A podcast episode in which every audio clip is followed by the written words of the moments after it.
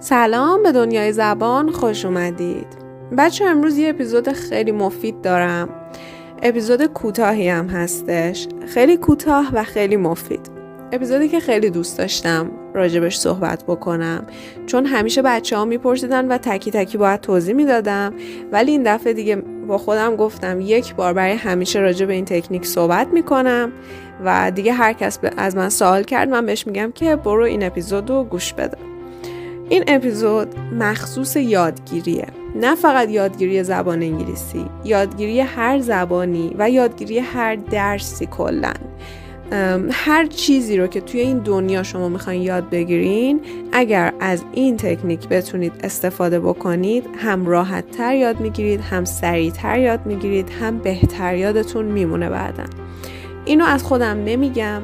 یه بخشی از دیسرتیشن من توی دانشگاه تحقیق روی همین موضوع بوده و اصلا من کی باشم که بخوام بگم من تحقیق کردم؟ انقدر اویدنس های مختلف وجود داره توی دنیا راجع به این موضوع. انقدر که آرتیکل های مختلف راجبش نوشته شده که اصلا کاملا ولیده و ثابت شده هستش. من فقط می‌خوام بهتون معرفیش بکنم و امیدوارم که به درد شما هم بخوره. بریم با هم ببینیم که این تکنیک چی هستش. خب امروز می‌خوایم راجع به spaced repetition صحبت بکنیم. تکنیکی هستش که برای یادگیری مورد استفاده قرار می‌گیره. این تکنیک تکنیک جدیدی نیست ولی شاید خیلی از بچه ها ندونن و باش آشنا نباشن. شاید هم خیلی ها بدونن ولی یادشون رفته باشه. به دلایلی که الان می‌خوام بگم چرا یادشون رفته. و شاید هم خیلی ها تنبلیشون بیاد. ولی اگر بدونن که چقدر زمان save میشه اگر از این تکنیک استفاده بکنن مطمئنا از این تکنیک استفاده خواهند کرد. اول می‌خوایم برگردیم به اینکه یه چیزی رو ما یاد گرفتیم. okay ما فرض می‌کنیم یه چیزی رو یاد گرفتیم. مرحله بعد از اینکه یاد گرفتیم اینه که این چیزی که یاد گرفتیم به دردمون بخوره دیگه. یعنی اگر مثلا یه درسی رو می‌خونیم که مثلا باید presentation ارائه بدیم یا توی کارمون مثلا ازش استفاده بکنیم خب باید یه جوری باشه که یادمون بمونه و بتونه active بشه. فعال باشه تو ذهنمون و همیشه بتونیم ازش استفاده کنیم. ما فرض می‌کنیم که اون قسمت یادگیری رو پشت سر گذاشتیم. یه مسئله به وجود میاد اونم فراموشی هستش. یعنی وقتی که ما یه چیز رو یاد می‌گیریم اتفاقی که میفته بعد از اون یاد گرفتن اینه که ما اون چیز رو فراموش می‌کنیم که بچه ها همیشه با این موضوع مشکل دارن. همیشه بعضی وقتا از من سوال می‌کنن همیشه بعضی وقتا. بعضی وقتا از من سوال می‌کنن که من مثلا فلان چیز رو خوندم ولی یادم نمیاد. یا اینکه درست یادم نمیاد. یا فلان چیزش رو یادم میاد ولی فلان چیزش رو یادم نمیاد. خلاصه مطلب اینه که اون چیزی که باید یادشون بیاد و یادشون نمیاد. حالا چرا این اتفاق میفته؟ باید یه roll back بکنیم به سال 1885 و آزمایشی که آقای هرمن ابینگ هاوس انجام داده. هرمن ابینگ هاوس یه psychologist German بوده یه روانشناس آلمانی بوده که روی memory experiment می‌کرده آزمایش می‌کرده. اومد یه کاری کرد که خیلی جالب بود. فقط روی خودش البته. اینو انجام داد. یه, یه چیزی رو مثلا یاد گرفت و بعد شروع کرد به آنالیز کردن حافظش که بعد از اون یادگیری چقدر طول می‌کشه تا اون چیزایی که یاد گرفته فراموش بشه از ذهنش بره. که این experiment ی که انجام داد این آزمایشی که انجام داد مشهور شد به اسم forgetting curve یعنی نمودار فراموشی در واقع. که همه الان قبولش دارن و ازش استفاده می‌کنن. متوجه شد که در طی یک ماه تقریبا 90 درصد چیزی که یاد گرفته بود و فراموش کرده بود و از ذهنش رفته بود. و توی این آزمایشش در واقع نشون میده روی نمودار اگر سرچ بکنید که مثلا در طی هفت روز نشون میده که چقدر از مثلا از صد درصدی که ما یاد گرفتیم همینجوری یه سیری داره که میاد پایین میاد پایین تا می‌رسه به صفر در واقع. این نمودار ثابت می‌کنه که ذهن ما یه پالیسی داره. اونم use it or lose it. یعنی چی؟ یعنی یا استفادهش بکن یا از دستش میدی. یعنی ذهن ما حافظه ما نگه نمیداره چیزی رو. بنا به هزاران دلیل که حالا نمی‌خوایم راجبش امروز صحبت بکنیم. ذهن ما یه چیزی رو برای مدت طولانی نگه نمیداره. حالا ما چی کار بکنیم که ذهنمون نگه داره اون چیزو؟ خب ما خیلی چیزا رو لازم داریم که بدونیم و خیلی چیزا رو هم دوست داریم که راجبشون اطلاعات داشته باشیم برای وقتایی که مثلا حرف می‌خوایم بزنیم راجب چیزی. بعضی وقتا هم احتیاج داریم که مثلا توی یادگیری زبانهای مختلف لغتهای مختلفی رو یاد بگیریم و یادمون بمونه و موقع سپیکینگ ازشون استفاده بکنیم یا موقعی که داریم فیلم تماشا می‌کنیم یه ساعت هنگ نشیم که وای من این لغت رو قبلا شنیده بودم ولی الان یادم نمیاد. پس ما باید یه کاری بکنیم که این forgetting curve اتفاق نیفته. توی قسمت بعد می‌خوام بهتون بگم ما چجوری forgetting curve رو به تعویق بندازیم و کاملا از بین ببریم که بتونیم اطلاعات رو ریکال بکنیم به خاطر بیاریم.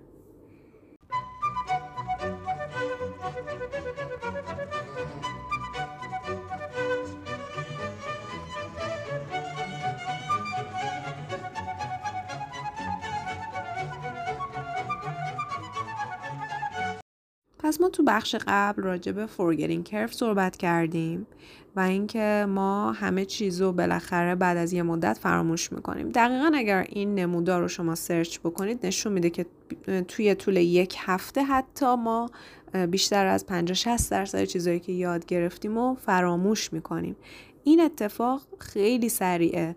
یعنی کسایی که واسه کنکور می‌خونن کسایی که برای آزمونای مثلا آیلز یا توفل یا جی آر ای مخصوصا بچه های جی آر ای که باید loads of vocabulary رو داشته باشن توی ذهنشون این اتفاق اگر واقعا بیفته برای ما یه چیز خیلی تراجیکه ما باید این اطلاعات رو همیشه توی ذهنمون داشته باشیم و بتونیم هر وقت می‌خوایم اونا رو ریکال بکنیم به یادش بیاریم.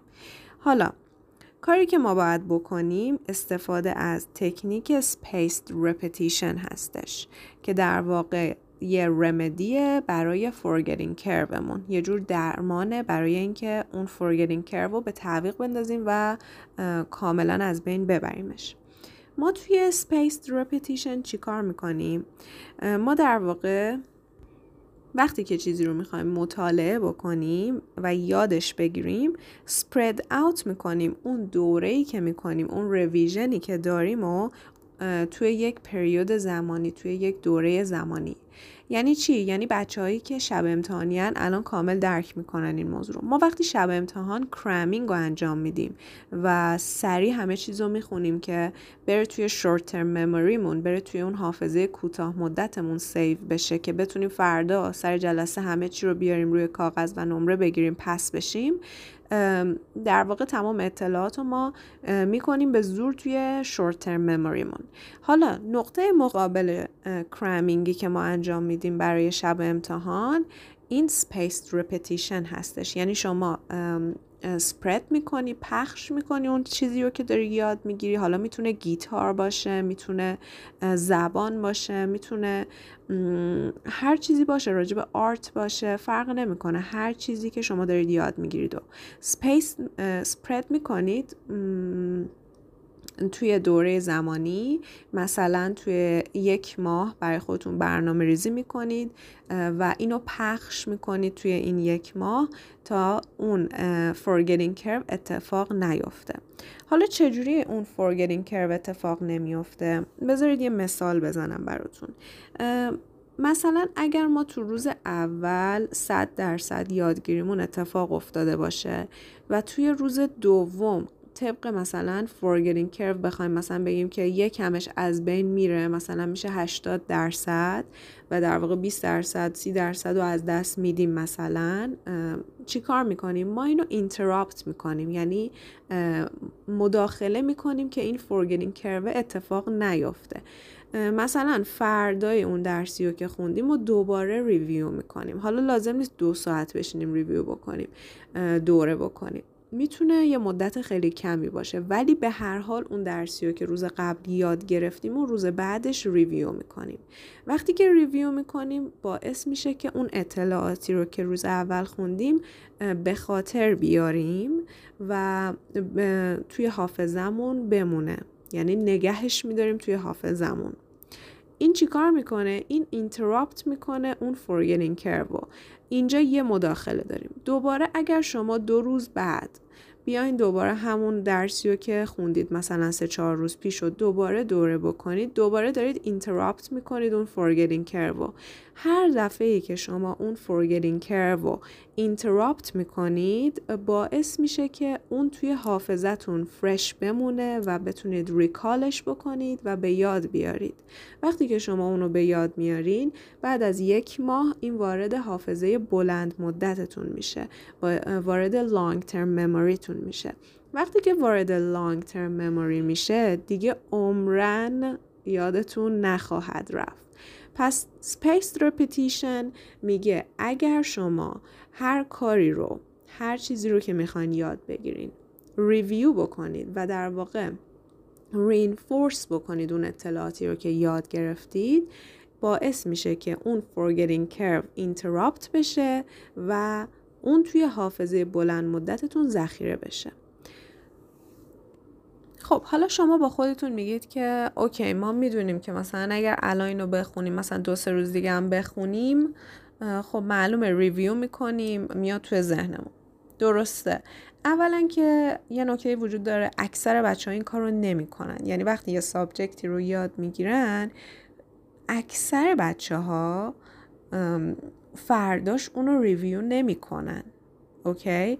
پس این یه fact یه که شما باید باورش بکنید که آقا من یه چیزی رو یاد گرفتم مثلا پنج تا لغت جدید یاد گرفتم پنج تا جمله جدید یاد گرفتم یه music جدید رو شنیدم یا یاد گرفتم.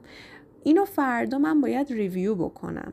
اگر می‌خوام وارد فاز forgetting curve نشم و ذهنم رو در واقع گول بزنم باید فردا این کار رو انجام بدم تا این توی حافظم بمونه.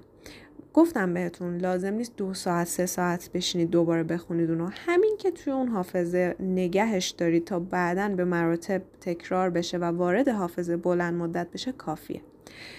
حالا یه نکته ای که وجود داره نکته اینه که spaced repetition لازم لازمه که توی یه اینتروال زمانی اتفاق بیفته. یعنی چی؟ یعنی اگر من امروز فلان لغت رو می‌خونم اوکی؟ و یادش می‌گیرم. فردا می‌خونم و دورش می‌کنم. یه دو روز زمان میدم بهش و روز سوم دوباره برمیگردم سراغش. این interval به دلخواه و به نسبت به schedule شما به برنامه شما باید fit بشه. و من دارم فقط مثال می‌زنم. دیگه شما خودتون نسبت به برنامه و زمانی که دارید این interval زمانی رو خودتون مشخص بکنید. حالا چرا من میگم که باید چند روز فاصله بیفته بعد از review دومی که انجام دادید؟ بعد از دوره دومی که انجام دادید باید فاصله زمانی بیفته. چرا؟ به دلیل اینکه توی آرتیکل های مختلف ثابت شده که The harder your brain has to work to retrieve something, the more stronger that information gets encoded. در واقع هر چیزی که ذهنتون بیشتر تلاش بکنه تا به خاطر بیارش بیشتر و بهتر توی ذهنتون میمونه پس من وقتی که امروز می‌خونم فردا دوره می‌کنم اوکی تا اینجا فاصله زمانیم کمه اینتروالم کمه بعد به جای که پس فردا دوباره همون بخش رو دوره بکنم یه دو روز زمان میدم روز بعد روز سومش مثلا میرم دوباره این کار انجام میدم. اینجا یه فشار میاد به من به حافظه من یه فشار میاد و باعث میشه که من یکم بیشتر فکر بکنم که اونو بخوام به خاطر بیارم. این اینتروال کمک می‌کنه که من سختتر به خاطر بیارم و وقتی نشون دادن این article ها که هرچی سختتر یه چیزی رو براش بیشتر تلاش بکنی تا به خاطرش بیاری بیشتر توی long-term memory تون میمونه. Okay پس من در واقع یک بازی دارم با حافظم و با ذهنم انجام میدم. اول چی کار می‌کنم؟ اول از spaced repetition استفاده می‌کنم که forgetting curve مهار بکنم. و بعد چی کار می‌کنم؟ یه interval زمانی می‌ذارم بین چیزایی که می‌خونم که بخوام یکم فشار بیارم به ذهنم برای به خاطر آوردن اون چیزایی که می‌خونم. Okay. این یه تکنیک spaced repetition ه که می‌تونید انجام بدین. بچههایی که کنکور دارن من همیشه بهشون پیشنهاد می‌کنم. بچه های GRE که باید خیلی لغت حفظ بکنن. بچههایی که می‌خوان مثلا آیلز توی writing یا توی speaking خیلی لغت یا های مختلف استفاده بکنن. های مختلف استفاده بکنن. اینا باید حضور ذهن داشته باشن دیگه. حالا اینو شما می‌تونید در واقع expand بکنید و در واقع بسطش بدید به subject های مختلف. مثلا میگم مثل گیتار یاد گرفتن مثل چیزهای مختلف. حالا فرق نمی‌کنه. یه تکنیک دیگه هم می‌خوام بگم بر اساس یه article دیگه که تو سال 2011 یه آزمایشی انجام شده. بریم توی قسمت بعد این تکنیک هم بگم. تکنیک دوم spaced repetition هستش که به یه شکل دیگه انجام میشه.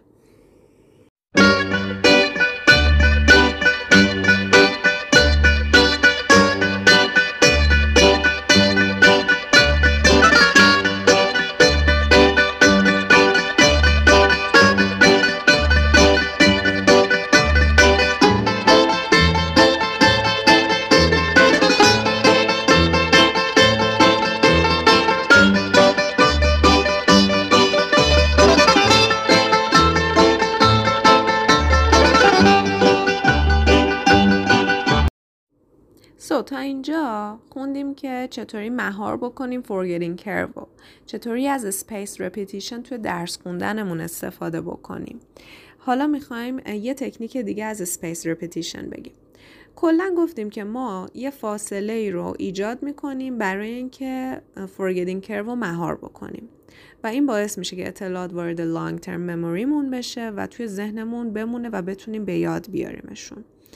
حالا می‌خوایم یه مدل دیگه از spaced repetition رو انجام بدیم. یعنی بدون اون interval ی که وجود داشت بین چند روزمون مثال زدم براتون تو part قبلی می‌خوایم اون interval رو در واقع توی یک روز انجام بدیم.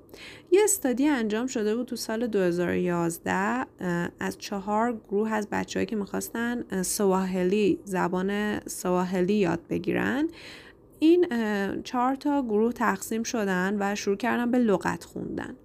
گروه اول فقط لغت ها رو خوند و نگاه کرد یه دور و بعد ازشون تست گرفتن. خب پرفورمنسشون خیلی ضعیف بود. در واقع میشه گفت خیلی چیز ناچیزی یادشون بود از چیزی که خوندن.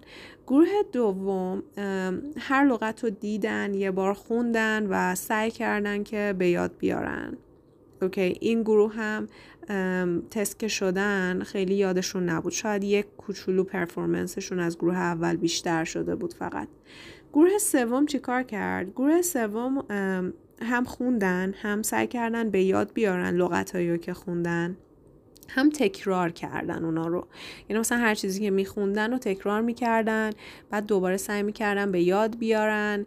و در واقع پشت سر هم همین کار رو هی انجام می‌دادن. بعد از اونا که تست گرفتن چون هی تلاش می‌کردن به یاد بیارن و repeat می‌کردن اونا performance قوی تری داشتن در واقع نسبت به دو تا گروه اول. میشه گفت خیلی performance موفقی داشتن. ولی گروه چهارم چی کار کردن؟ گروه چهارم هم لغت رو دیدن هم خوندن هم recall کردن در واقع سعی کردن به یاد بیارن و بعد چی کار کردن؟ بعد مثلا فکر کن شما چهار تا لغت رو خوندی okay و بعد سعی می‌کنی اینا رو به یاد بیاری بعد رفتن سراغ مثلا سه تا لغت بعدی اونا رو سعی کردن به یاد بیارم. بعد دوباره برگشتن سراغ اون چهار تا لغتی که اول خونده, اول خونده بودن. دوباره سعی کردن اونا رو recall کنن. ببینید اینجا یه spaced repetition ایجاد شد. Okay؟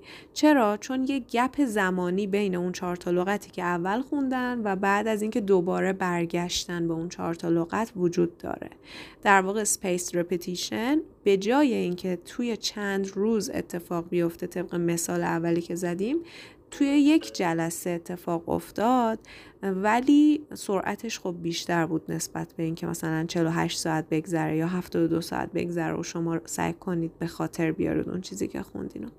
یعنی مثلا من اگه 10 تا لغت جدید می‌خونم یه فاصله میدم چند تا چیز جدید دیگه مثلا می‌خونم دوباره برمیگردم اون ده تا رو می‌خونم. این چه اتفاقی میافته اینجا؟ مجبور میشه ذهن دوباره ریکال بکنه چیزی که نیم ساعت پیش خونده رو. پس در واقع اون نکته که توی پارت قبل گفتیم که هرچی ذهن سختتر تلاش بکنه که ریکال بکنه اطلاعاتی رو که دریافت کرده به یاد بیاره اون اطلاعاتی که دریافت کرده رو بهتر یادش میمونه. این گروه performance شون از همه بالاتر بود و بهتر یادشون موند. البته که بگم این اتفاق توی یک روز خیلی خیلی موفقیت بزرگیه. ولی بعد از اون دوباره باید از spaced repetition interval زمانی استفاده بکنی تا بتونی اون forgetting curve و هی interrupt ش بکنی هی, هی اختلال ایجاد کنی توش. یعنی اون یک روز درسته که موفقیت آمیزه ولی کافی نیستش. پس بچههایی که هی میگن که ما نمی‌تونیم لغت حفظ کنیم. ما نمی‌تونیم از فلان گرامر استفاده کنیم. حالا من توی زبان میگم شما می‌تونید تعمیمش بدید به چیزهای دیگه ای که یاد می‌گیرید.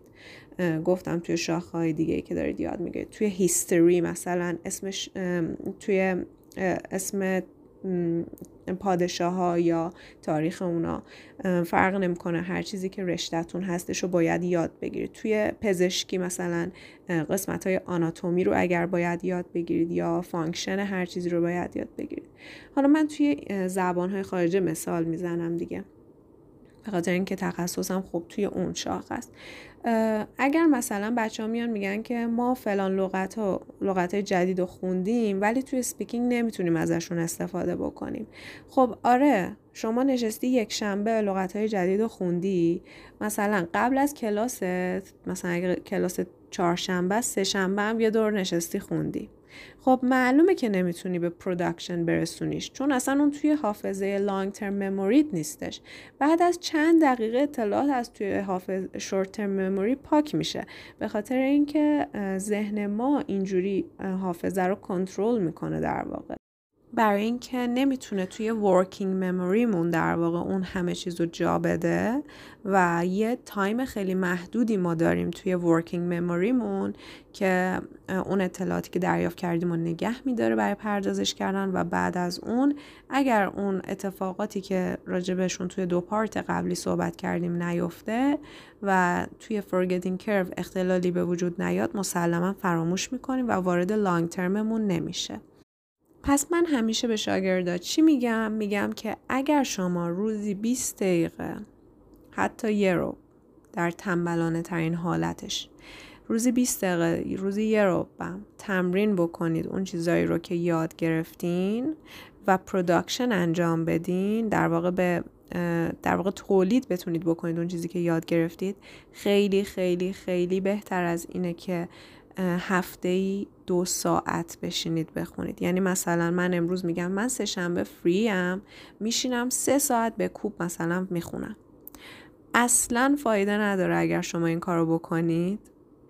حتی می‌تونه فرستریتدتونم بکنه می‌تونه خستتونم بکنه حالتونم بگیره اصلا فازتونم بد بشه. پس اگر شما در واقع consistency داشته باشید و یه چیزی رو به صورت consistent به صورت مداوم بخونید. حتی اگر خیلی سمال باشه کوتاه باشه و کم باشه خیلی بهتره.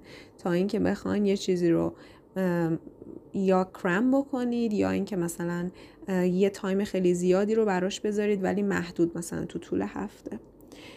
بچههایی که پس میگن ما چرا لغت نمی‌تونیم استفاده کنیم؟ چرا گرامرمون این شکلیه؟ اینا همه برمیگرده به نحوه خوندنتون. بچه های کنکوری که میگن چرا ما فلان چپتر رو می‌خونیم ده بار خوندیم ولی یادمون نمیمونه. خب معلومه چرا یادتون نمیمونه. شما یه کتاب 300 صفحه رو می‌خونی بعد میری سراغ کتاب 300 صفحه بعدی.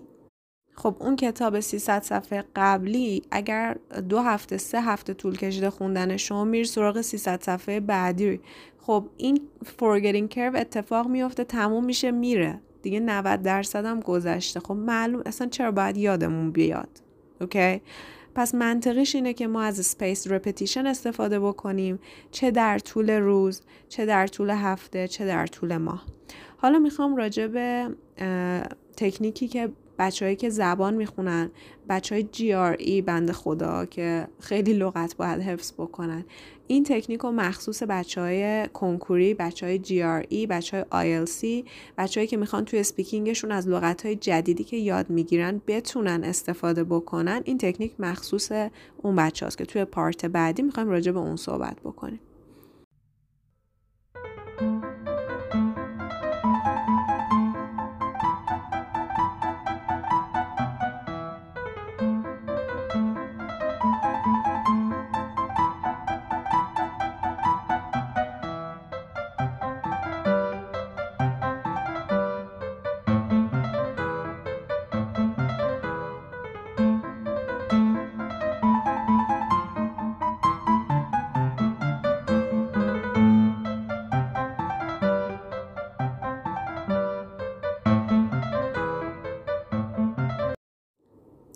بخش می‌خوایم یه تکنیک بگیم که همه باش آشناییم ولی ازش استفاده نمی کنیم.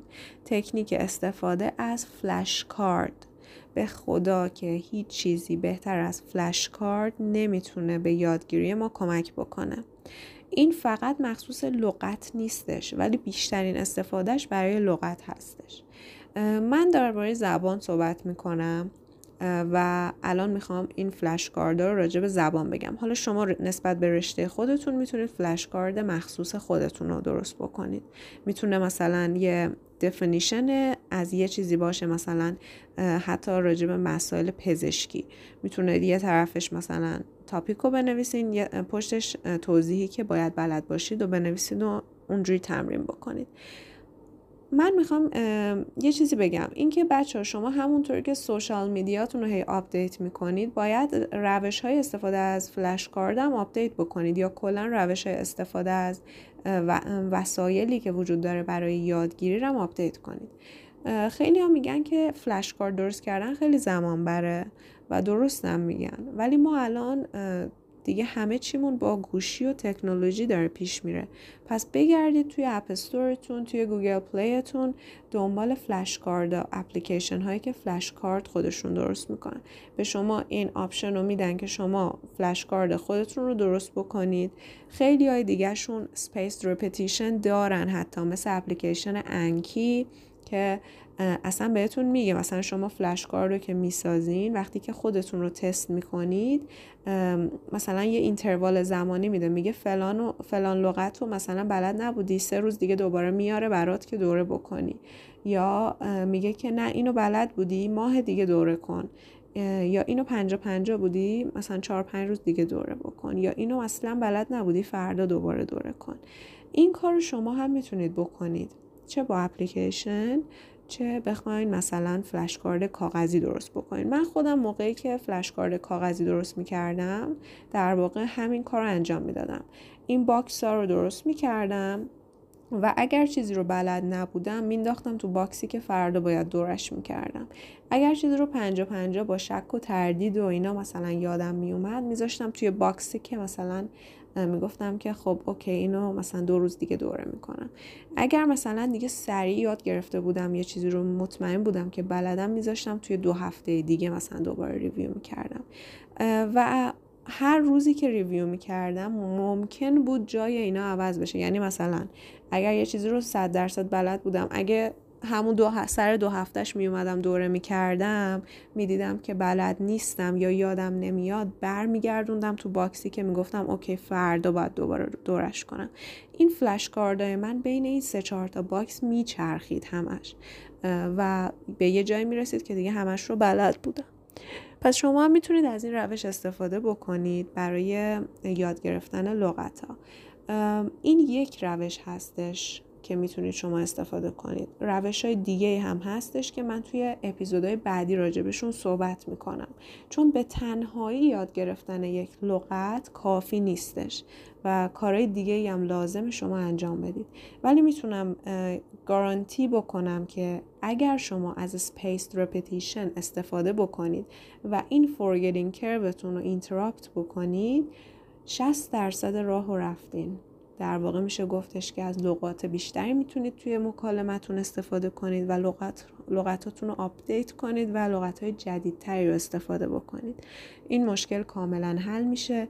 برای بچه های کنکوری این مشکل حل میشه و توی هر بحث دیگه ای که بخواین استفاده بکنید بسته به اون time بندی و کاری که باید انجام بدید مطمئن باشید spaced repetition می‌تونه به بازدهی بهتر کمک بکنه. okay so این اپیزود اینجا تموم میشه.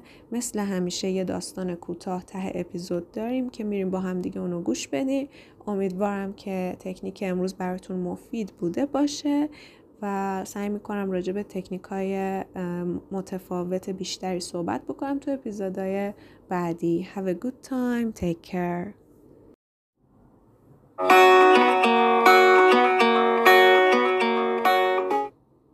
Bet by Anton Chekhov. 1. It was a dark autumn night. The old banker was pacing from corner to corner of his study, recalling to his mind the party he gave in the autumn 15 years before. There were many clever people at the party and much interesting conversation. They talked, among other things, of capital punishment the guests, among them not a few scholars and journalists, for the most part disapproved of capital punishment. They found it obsolete as a means of punishment, unfitted to a Christian state, and immoral. Some of them thought the capital punishment should be replaced universally by life imprisonment. I don't agree with you, said the host. I myself have experienced neither capital punishment nor life imprisonment. But if one may judge a priori, then in my opinion, capital punishment is more moral and more humane than imprisonment. Execution kills instantly. Life imprisonment kills by degrees. Who is the more humane executioner? One who kills you in a few seconds, or one who draws the life out of you incessantly for years? They're both equally important, remarked one of the guests, because their purpose is the same to take away life. The state is not God. It has no right to take away that which it cannot give back, if it should so desire. Among the company was a lawyer, a young man of about 25. On being asked his opinion, he said, Capital punishment and life imprisonment are equally immoral. But if I were offered the choice between them, I would certainly choose the second. It's better to live somehow than not to live at all. There ensued a lively discussion. The banker, who was then younger and more nervous, suddenly lost his temper, banging his fist on the table and turning to the young lawyer, cried out, That's a lie! I bet you two million you wouldn't stick in a cell, even for five years. If you mean it seriously, replied the lawyer, then I bet I'll stay not five, but fifteen. Fifteen? Done, cried the banker. Gentlemen, I stake two millions. Agreed. You stake two millions, I my freedom, said the lawyer. So this wild, ridiculous bet came to pass. The banker, who at that time had too many millions to count, spoiled and capricious, was beside himself with rapture. During supper, he said to the lawyer jokingly, Come to your senses, young man, before it's too late. Two millions is nothing to me, but you stand to lose three or four of the best years of your life. I say three or four because you'll never stick it out any longer. Don't forget either, you unhappy man, that voluntary is much heavier than enforced imprisonment. The idea that you have the right to free yourself at any moment will poison the whole of your life in the cell. I pity you.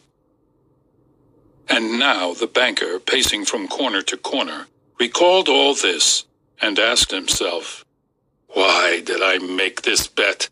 What's the good? The lawyer loses 15 years of his life, and I throw away two millions. Will it convince people that capital punishment is worse or better than imprisonment for life? No, no. All stuff and rubbish. On my part, it was the caprice of a well fed man. On the lawyer's, pure greed of gold. He recollected further what happened after the evening party. It was decided that the lawyer must undergo his imprisonment under the strictest observation in a garden wing of the banker's house. It was agreed that during the period he would be deprived of the right to cross the threshold, to see living people, to hear human voices, and to receive letters and newspapers. He was permitted to have a musical instrument, to read books, to write letters, to drink wine, and smoke tobacco.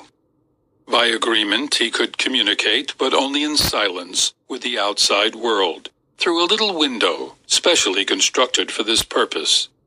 Everything necessary books, music, wine he could receive in any quantity by sending a note through the window. The agreement provided for all the minutest details, which made the confinement strictly solitary, and it obliged the lawyer to remain exactly 15 years, from 12 o'clock of November 14, 1870, to 12 o'clock of November 14, 1885 the least attempt on his part to violate the conditions, to escape if only for two minutes before the time, freed the banker from the obligation to pay him the two millions. During the first year of imprisonment, the lawyer, as far as it was possible to judge from his short notes, suffered terrible loneliness and boredom. From his wing, day and night came the sound of the piano.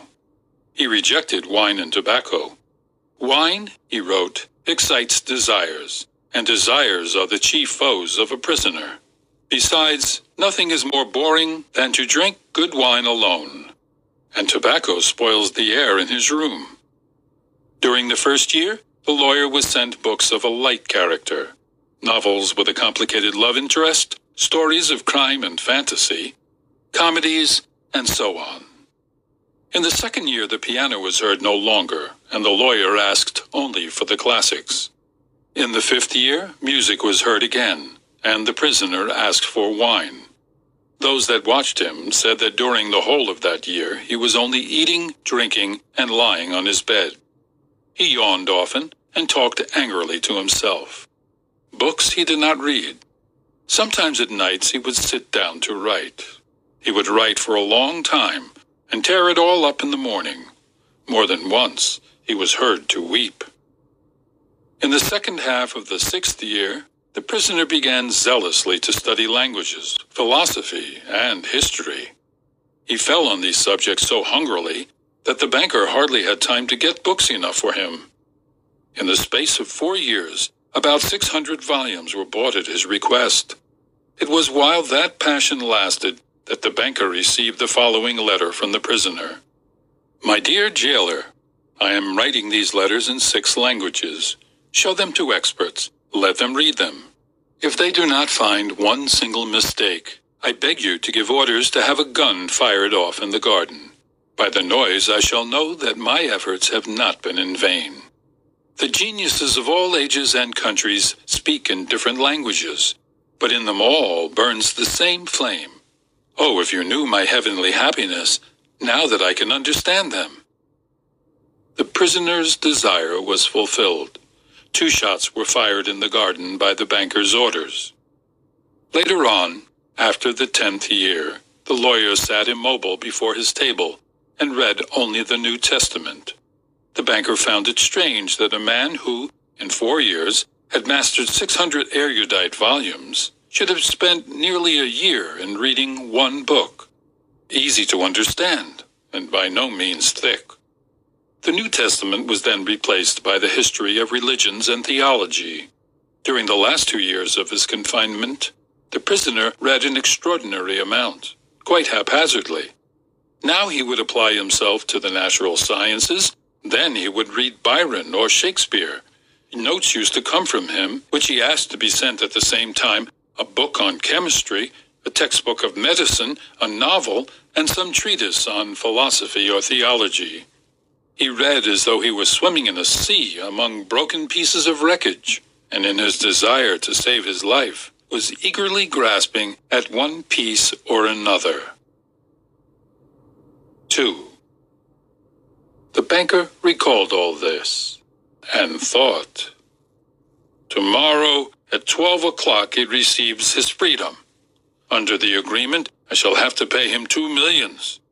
If I pay, it's all over for me. I am ruined forever. Fifteen years before, he had too many millions to count. And now he was afraid to ask himself which he had more of, money or debts. Gambling on the stock exchange, risky speculation, and the recklessness of which he could not rid himself even in old age had gradually brought his business to decay. And the fearless, self-confident, proud man of business had become an ordinary banker trembling at every rise and fall in the market. That cursed bet, murmured the old man, clutching his head in despair. Why didn't the man die? He's only forty years old. He will take away my last farthing, marry, enjoy life, gamble on the exchange, and I will look on like an envious beggar and hear the same words from him every day. I'm obliged to you for the happiness of my life. Let me help you. No, it's too much. The only escape from bankruptcy and disgrace is that the man should die. The clock had just struck three. The banker was listening. In the house, everyone was asleep, and one could hear only the frozen trees whining outside the windows. Trying to make no sound, he took out of his safe the key of the door, which had not been opened for fifteen years, put on his overcoat, and went out of the house. The garden was dark and cold. It was raining. A damp, penetrating wind howled in the garden and gave the trees no rest. Though he strained his eyes, the banker could see neither the ground, nor the white statues, nor the garden wing, nor the trees. Approaching the garden wing, he called the watchman twice. There was no answer. Evidently, the watchman had taken shelter from the bad weather and was now asleep somewhere in the kitchen or the greenhouse. If I have the courage to fulfill my intention, thought the old man, the suspicion will fall on the watchman first of all.